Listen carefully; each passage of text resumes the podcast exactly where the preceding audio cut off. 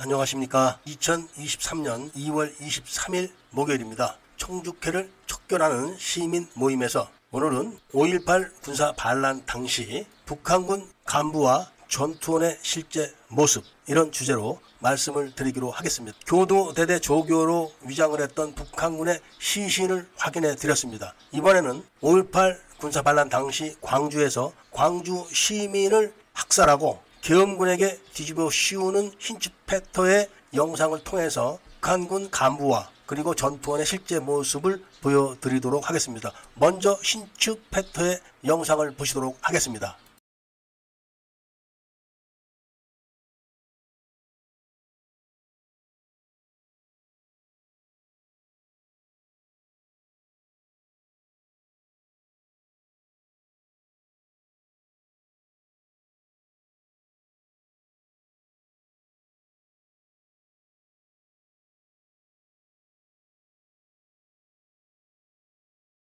dem nach Guangzhou hereinzukommen.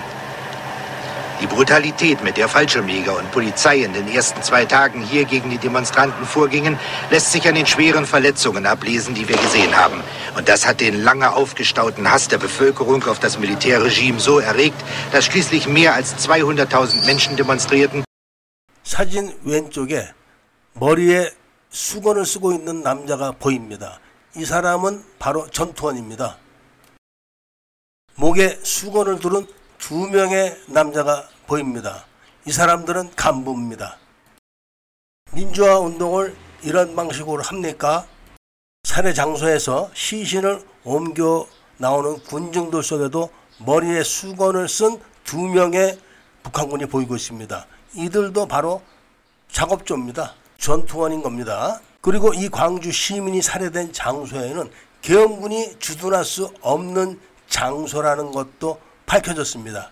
교도대대로 위장한 북한군 시신이 확인됐고 이런 북한군들의 실체가 영상으로 확인됐으니까 더 이상 5.18 민주화라는 사기극은 막을 내리고 끝내야 합니다.